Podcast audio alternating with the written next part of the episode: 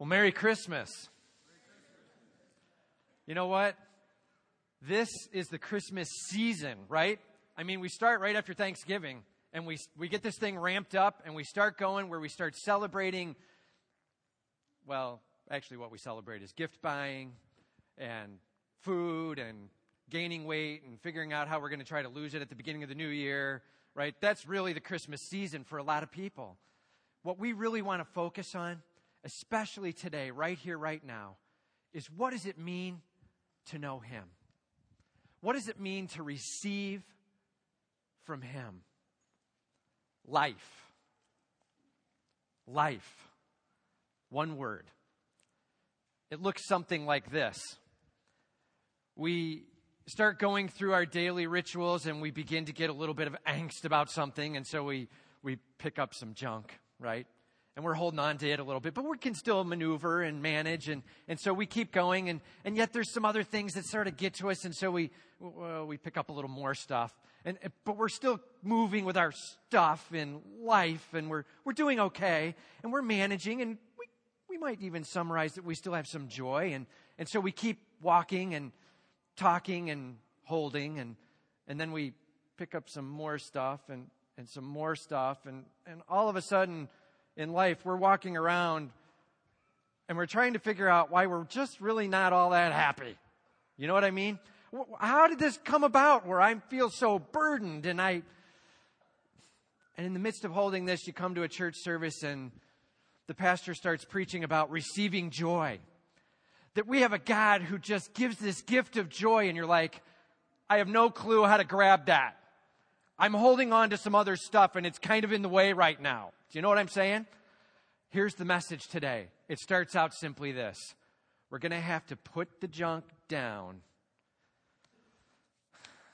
in order to receive the gift of joy. That's a part of the secret we're going to start with today. As we look at how do we receive joy, we're going to need to keep thinking, what's the junk I have to set down? Because joy is often squelched by too many things in our arms. Receiving joy. As we look today at a Christmas passage, one that we all know really well, as we look at this passage, we're going to be trying to figure this simple thing out. How can I receive joy from the Almighty? How can I go about receiving joy from Him? You know, the ushers are going to be coming forward as we start to go through Luke chapter 2, verses 1 through 14. Uh, we're going to just be going verse by verse through this. So if you don't have a Bible, just raise your hand, and the ushers would love to get a Bible to you. Just raise your hand, and they'll get a Bible to you. It might take a little bit with uh, all the people we have here, but just keep your hand raised. We'll get one to you, all right? We're going to be going through Luke chapter 2, verses 1 through 14. We're simply answering this question How can I receive joy as I sit at his feet? How can I receive joy as I sit at his feet? First point trust the one who has it all under control. Trust the one who has it all under control. Joy starts with God Almighty and a relationship with Him. Let's just start out in Luke chapter 2, verse 1, and we'll just kind of move through uh, first seven verses here. In those days, a decree went out from Caesar Augustus that all the world should be registered. Caesar Augustus, this man over much, this man who reigned and ruled over a very large kingdom, thought to himself, I would like to know how large my kingdom is. That's what it's about, right? I kind of want to know how much I own. Let's get some numbers that reflect the, my power and my position. As a matter of fact, get everybody back to their hometowns and let's start doing some counting. Caesar Augustus, kind of a wild plan. You know, right around this time, they started doing a census about every 14 years where they began to send people back home and do some big counts. Why? Because it became very important for them to understand the size of their kingdom, mostly for pride's sake. But they wanted to know why. Now, as Caesar Augustus says, the world should be registered. Notice he says in verse 2 here, this was the first registration when Quirinius was governor of Syria and all went to be registered, each to his own town. Bummer. Can you imagine? The guy stands up and says, I think I want to take a census. And they're like, okay, well, that sounds great. So maybe we should have everybody go down to the local YMCA and register wherever they're at, right? No, make everybody start traveling all over the place. That's the plan. Send everybody home. Why home? What was home? Well, bunch of studies were done, and one of the things they found out was that you typically went where you owned property. That was a typical, okay? So there's a good possibility that Joseph had a little piece of property in Bethlehem. And at that moment, I think he was probably wishing he had sold it. Do you know what I'm saying? But he's sitting there with a piece of property, most likely, that sent him back towards the city of David. So when he says, everybody go to your own hometown, he's on a path. He's on an adventure. And all went to be registered, each to his own town. Verse 4 And Joseph also went up from Galilee, from the town of Nazareth, to Judea, to the city of David, which is called Bethlehem, because he was of the house and lineage of David. He was leaving from Nazareth of Galilee. You know, in John chapter 1, Nathanael says, What good could come from Nazareth? Remember? He's actually alluding to the fact that Nazareth is kind of a little loser town, if you will. There's nothing in Scripture about Nazareth. There's nothing great about that place. What good could come from there? I mean, come on, when we were being born and raised, how many of us had a town locally where you'd think, what good could come from there? That's what he's talking about. Okay? And so when it says Joseph is leaving from this little town that wasn't really mentioned, and he's going to Bethlehem. In that moment, as you're reading, that's the way it would be read if you were a good Jew. He was leaving from Galilee, from Nazareth, and he was going to Bethlehem, the city of David. Oh, there's been prophecy about that town. Oh, we've heard that name before. Let me tell you something. Beit Lachem. It means the house of bread. It means God is providing for this place. That's really the significance. This is the house of bread. This is the place where our God has touched us with full provision and we are not in need. Bethlehem. That's where he's going back to. David, on his way to Bethlehem. Why? Because he was of the house and lineage of David. Because he has relationship there.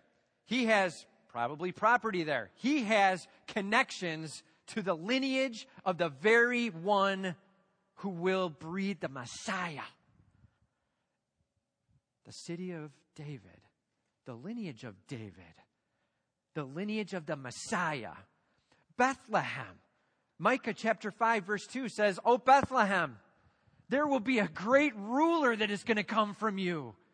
Prophecy, fulfillment, lineage, hope, provision. That is where Joseph is on his way to. It says, verse 5, to be registered with Mary, his betrothed. They're not married yet. Betrothed. Remember, we looked last week at the fact that they were in a time of pledged to marriage, committed, much like our engagement, except a lot more serious. They had not married yet, they were still betrothed and she was with child. And in that moment, you would go, oh, well, how could that have possibly happened?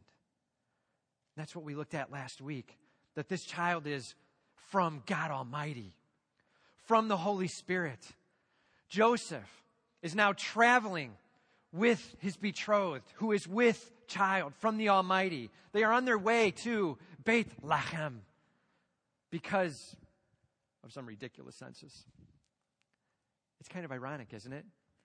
That the arrogance of an earthly reigning one is moving the almighty reigning one to the place that he should be. Kind of wild how God works, isn't it? That in the midst of stirring the arrogance of some human being, the very prophecies of Scripture are being fulfilled.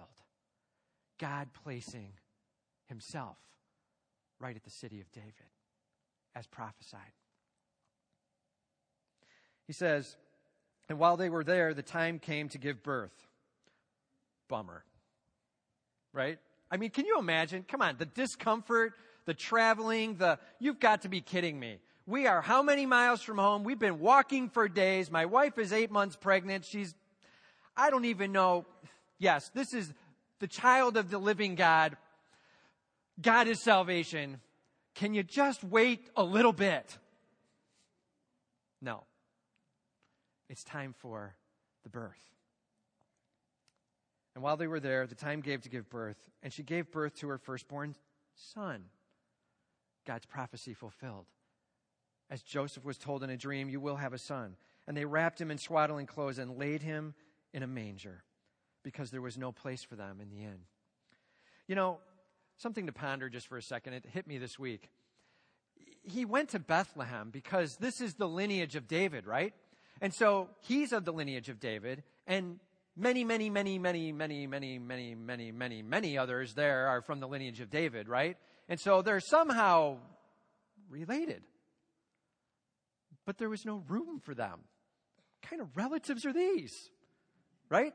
I mean, let it, let it sink in for a moment. They're going door to door. They're trying to find a spot to stay. And the best they can get is what we can best perceive as probably a cave where the animals were kept safe from the weather, but it was dank. It was separate.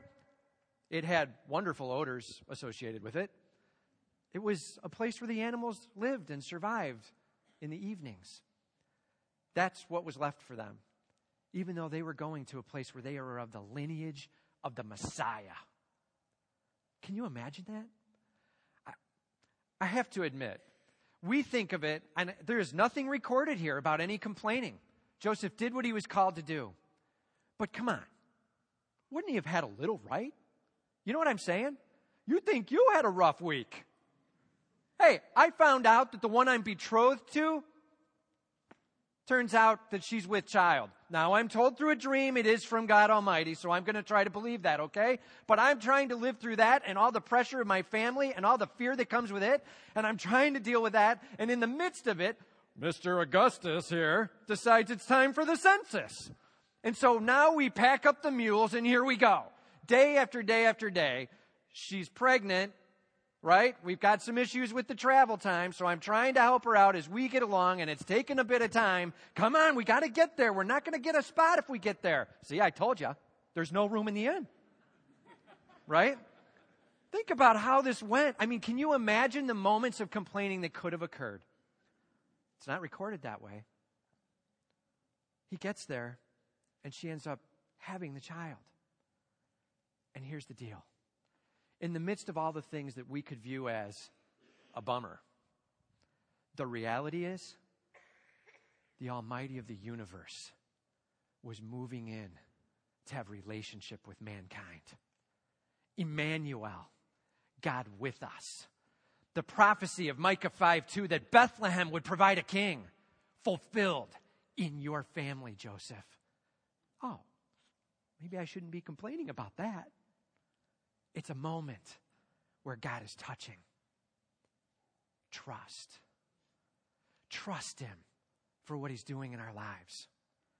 There's times where we watch what's happening and we look at what's going on, and I'm telling you, we feel like we are fully justified to just have a little complaining moment. You know what I mean? Just a little bit of moment where I can say, this is, this is not fair. This is just not right. Do you realize how I be careful. The Almighty is moving. May we trust in Him and look to Him and know that our sovereign God is at work. That's a call that Joseph had. It's certainly a call we can learn as we look at the details of this passage. You know, I wrote down a couple things here. Top three ways to put down your junk and stop complaining. Okay. Top three ways. Here we go. Is this inspired? Probably not, but it's a nice idea. Top three ways. Recognize what's distracting you. Recognize what's distracting you. You know, there's times where there's our eyes just keep getting taken off of what God's doing. We keep getting upset. What is it that's getting to you? Recognize it. Identify it. What's getting to you? Recognize What's distracting? Pulling your eyes off of Jesus Christ. Number two, release it to the Almighty. Honestly, I found that this really works. You hold your hands upright. Try it with me. Hold your hands upright. Really hold your hands out, okay? And whatever it is you've just recognized, put it in your hands. What is it that's distracting you? You got it? Now hold it. Hold it in your hands and hold it out to the Almighty God. And simply say, I'm giving this to you, Lord. I release this to you and release it. You'd be amazed how often when we tie our physical movements to what we mentally want to accomplish, we actually get much more resolve in the midst of it. Release it to Him. Put it in your hands and let go. Recognize it, release it, and then last, now that your hands are empty, reach for Him. Reach out to Him. How do you put down the junk? Recognize, release, and reach. It's a great three step process for getting rid of the stuff of life that constantly distracts. Recognize, release, and reach.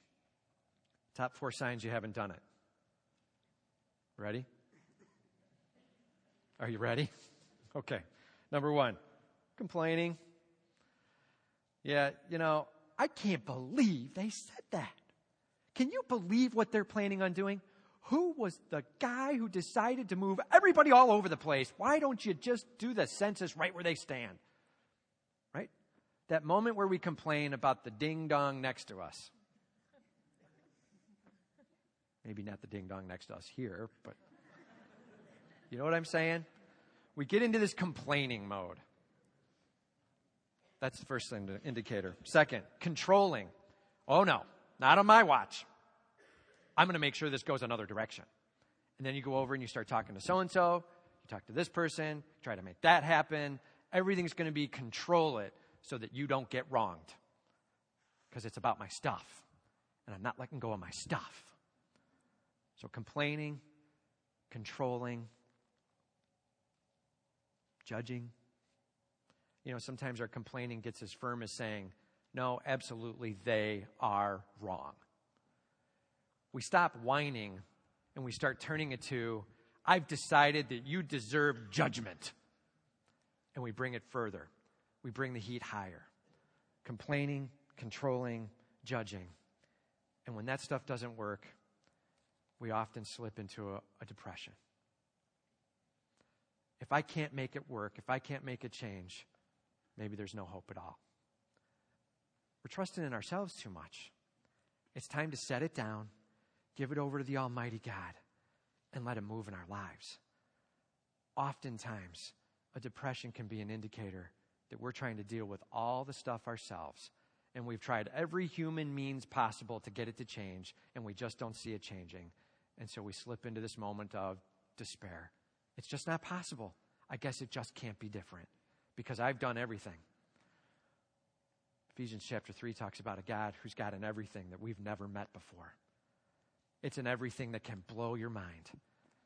It's about meeting Him and His everything, not meeting you and your everything. That's trusting Him with all you've got. We need to be a Joseph that in the midst of the ridiculous, in the midst of the extreme, in the midst of the heartache and the pain and the hurt and the trouble, we simply say, I'm trusting you, Lord. What great things do you have in store? May I lean on you. What's your thing you need to get rid of? What's the stuff you're holding you need to put down? Are you ready to put it down? Now's the moment. I mean, right here and right now. It's time to just say, Lord, I want to give it to you and step away. It's time to start to go after Him. Get your thing and get ready to put it down. That's the first step in actually receiving joy is trust the one who has it under control. Second, seek the one who humbled himself for you. Seek the one who humbled himself for you. This is all about running hard after him. Remember, we talked about recognize and release and then reach out to him. This is it. Seek the one who humbled himself for you. Let's start in verse 8. It says, And in the same region there were shepherds out in the field, keeping watch over their flock by night. And there were shepherds. In this culture, you would have probably said something like this. And in the same region there were shepherds out in the field Shepherds, you know, the ones hanging out with the filthy sheep, the ones who smelled like the ones they were hanging with, the ones who you really weren't very thrilled to shake a hand of when you met them in town. You know what I'm saying? The ones who were you're kind of like, that's the lowest of the low jobs, and I would really prefer to have a little bit of distance from it. Thank you. The shepherds. They were out in the field, keeping watch over their flock by night. In verse 9, and an angel of the Lord appeared to them, and the glory of the Lord shone round about them, and they were filled with fear. Imagine, imagine, they're on a hillside. You can hear little bits of the sheep here and there as they baa or whatever they do. And it's almost pitch black. There's little dots of light in the sky that are the stars, some wisps of cloud that you can see here and there. But it is almost pitch black. You can barely see your hand in front of you. And as they sit there quietly and peacefully, bam! The light shines up. The whole place is lit, right? the entire mountainside is lit all around you and you're like going like this. I mean, it's like this huge stadium lights are shining on you at that moment and you're going, whoa. And fear fills you. Kind of like, never seen this before. I wonder what this is. You know what I mean? And they're leaning back and they're looking in. That's what's going on. Okay? All too often we picture the angel we have out in front of our house. You know what I mean? That's got like a 40 watt light bulb in it. That's a problem. That's not what's going on here, okay? It's blowing them away as they look. And in that moment, there's fear in them. The angel replies, Fear not, for behold, I bring you good news of great joy. In other words, don't worry, it's not about your destruction. I mean, in that moment, that had to be what the angels were thinking. Great, we're dead. I don't know what's going on, but this heavenly thing is coming to us, and we're the lowest of the low shepherds. We're dead. Somehow somebody did something wrong. Did you let the sheep into the town? What did you do wrong? One of us has done something wrong. We're in trouble. We're dead. The angel of the Lord has come to visit. Oh no. That's where we're at. They're not thinking, you know, I'll bet he's come to share the secret of the centuries with us, the important shepherds out in the field. We're here to hear about the Messiah when he thought, I'll share with some people the Messiah is coming, I'll bet he picked us. That's what this one is. This is the Messiah moment, guys. Everybody get excited. That's not what's going on. There's no way they're thinking very highly of themselves or that they get a privilege that is going to blow them away. In this moment, they're sitting before the angel, and the angel has just cast massive fear upon them by his very presence. And then he says, Fear not. I have good news and great joy. Those are some nice adjectives, aren't they? Good news and great joy. This is a moment where you don't have to be afraid. It's still going to be bright because the glory of God is here, but you don't have to be afraid. It's not going to reduce in intensity around here, but you don't have to worry about your very lives. I'm telling you, good stuff is about to be told. He says, For unto you is born this day in the city of David a Savior who is Christ the Lord and this will be a sign for you. You will find a baby wrapped in swaddling clothes and lying in a manger. I am telling you this Savior. I am telling you this Christ the Lord, the Messiah, the anointed one, the one prophesied for centuries. He's here now. That's the good news. I'm telling you right in your town, right here, and you can see him. I'm giving you a special invite. As a matter of fact, I'm giving you the secret password swaddling clothes. Nobody else knows this. He's coming humbly, He's coming sacrificially. The Almighty Anointed One will be wrapped in little strip cloths and laid where the doggone cows are eating. That's where he's at, the manger. Go and find him there. And at that moment, you had to believe that the shepherd simply said, He's like us. He's with the animals, and he's in the manger. The anointed one is going to be like us. That's the message. God with us. God looking like us, God feeling like us, God behaving along with us and showing us what it means to follow God Almighty. Jesus Christ, the anointed one, was here among them and blowing them away. Can you imagine that moment as their hearts began to beat with angst, excitement, nervousness? Did we just hear him say that the prophecies that everybody's talking about, we know the answer? We got to go see this. Three steps to being able to reach out and receive this joy. Three things these shepherds did and that we need to learn to do. You know, if we go back two sermon series, we were walking through John chapters 14 through 16, and Jesus was sharing with his disciples. So it's time after the time of his birth. He's sharing with his disciples, and he simply said, There is guaranteed joy. We talked about that one Sunday guaranteed joy. Three steps that we can get from it. First, he says, You need to abide with me. Remember the word abide? It means I don't care what's going on, I just want to be with you. It means I want to hold up my hand, I want to be with you and spend time with you, I want to relate to you. You are what it's all about. We need to abide with him. When the shepherds heard, they didn't go, maybe we'll go check that out next week. You know what I mean? This was a moment to respond. As we learn about who Jesus Christ is, may we respond. May we abide. May we relate. May we go after a relationship with Him that takes priority over everything. We want to receive joy, abide with Him. Second, if we abide with Him, then ask what you will, and God will give it. That's what it actually says in John 15. Pray. Simply pray. Now, don't get me wrong. This doesn't mean go beat the door down demanding your way, and when God finally gives you your way, you'll have joy. That's not hearing it right. It's this. When we abide with Him and relate to Him, He ends up shaping our will to match His. As our will matches His will, and we begin to pray from our will, we're praying His will. And He says, absolutely yes to that. And as we get the yes responses, we know we are walking right in line with Him. And there is no joy like that. Abide or stay with Him. Pray.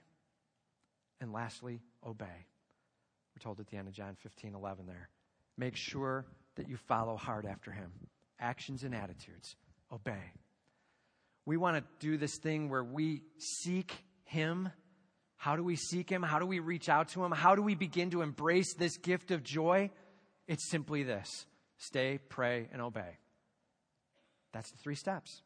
Abide with Him, talk with Him, and communicate with Him, sharing His will back, and obey with Him. Respond to Him. That's what it looks like to begin to take that gift to yourself, seeking Him with all you've got. There's no joy like a relationship with the Almighty. Simply put, there is nothing that beats it. Not even the Kohl's deals on Saturday mornings from 7 to 1. Nothing that beats it. We have a chance at relationship with the Almighty. And that's what the shepherds heard that day. You have a chance to meet the anointed one. You have a chance to be utterly blown away. And not many people have this privilege. Go hard after him. Set your things down and seek him. Trust and seek. What is it you need to do in order to gain that joy? Stay, pray, obey. Which of the three things do you need to be working on most right now? What do you think? Get a hold of it.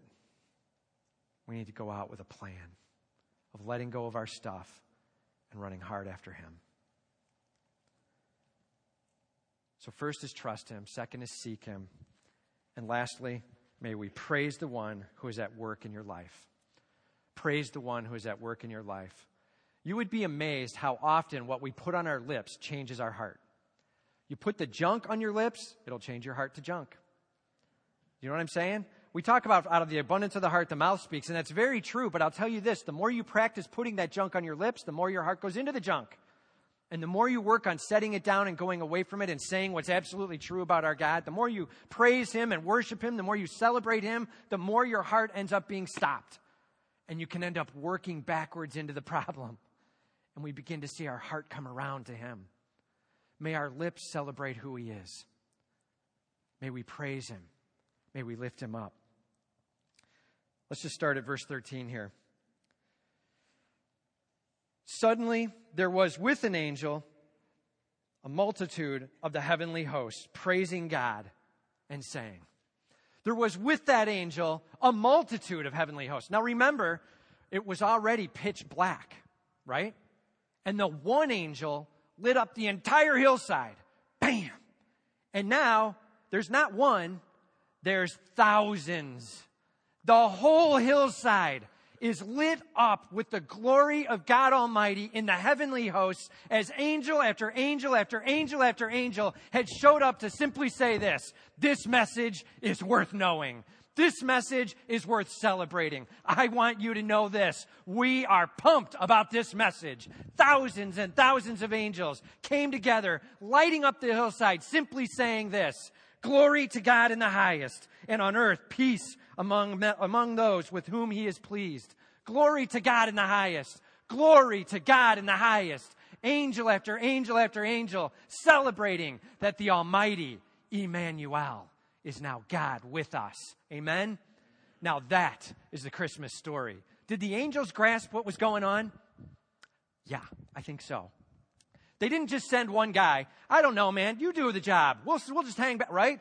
Thousands upon thousands upon thousands coming to say, This message is so worth celebrating. May we understand that God has become fully man and fully God. We serve the Almighty Jesus Christ, who is the anointed one, who is God the Son. We serve the anointed. Come for you and for me. We have a chance to simply say this Glory to God in the highest we have a chance to simply celebrate Him and say, Glory to God in the highest. May we praise Him and may we lift Him up as we go through the Christmas season and simply reflect on God has come to relate to us. Glory to God in the highest. You know, I'm going to ask us to do something here, and while I'm doing this, maybe, let's just have the worship team and the choir come on back up. While they're coming up, we've got a job to do. We've got a job to celebrate. We have a job to lift praise to God Almighty. We have a job to respond like the angels did when we hear. What I'm going to do is I'm going to read some character traits off about who God is. And after each character trait I read, we need to simply respond, Glory to God in the highest. I'm not talking respond like this. Yeah, glory to God in the highest. I'm talking like, Glory to God in the highest. Give me your voices. We need to lift them up to God Almighty and simply respond, He is amazing, by saying, Glory to God in the highest. Are you ready? Are you ready? All right, here we go. Some traits about our God. He is all knowing. Glory to God in the highest. He is all powerful. Glory to God in the highest. He is everywhere at once. Glory to God in the highest. He is holy and righteous. Glory to God in the highest. He is love and He is mercy. Glory to God in the highest. He is sovereignly in charge of everything. Glory to God in the highest. He is glorious. Glory to God in the highest. He is warm and relational. Glory to God in the highest. He is the ultimate of gods. Glory to God in the highest. He is perfect. Glory to God in the highest. He does not change. Glory to God in the highest. He is knowable. Glory to God in the highest. He has come for you and me, Emmanuel. Glory to God in the highest. Joy to the world. The Lord is come.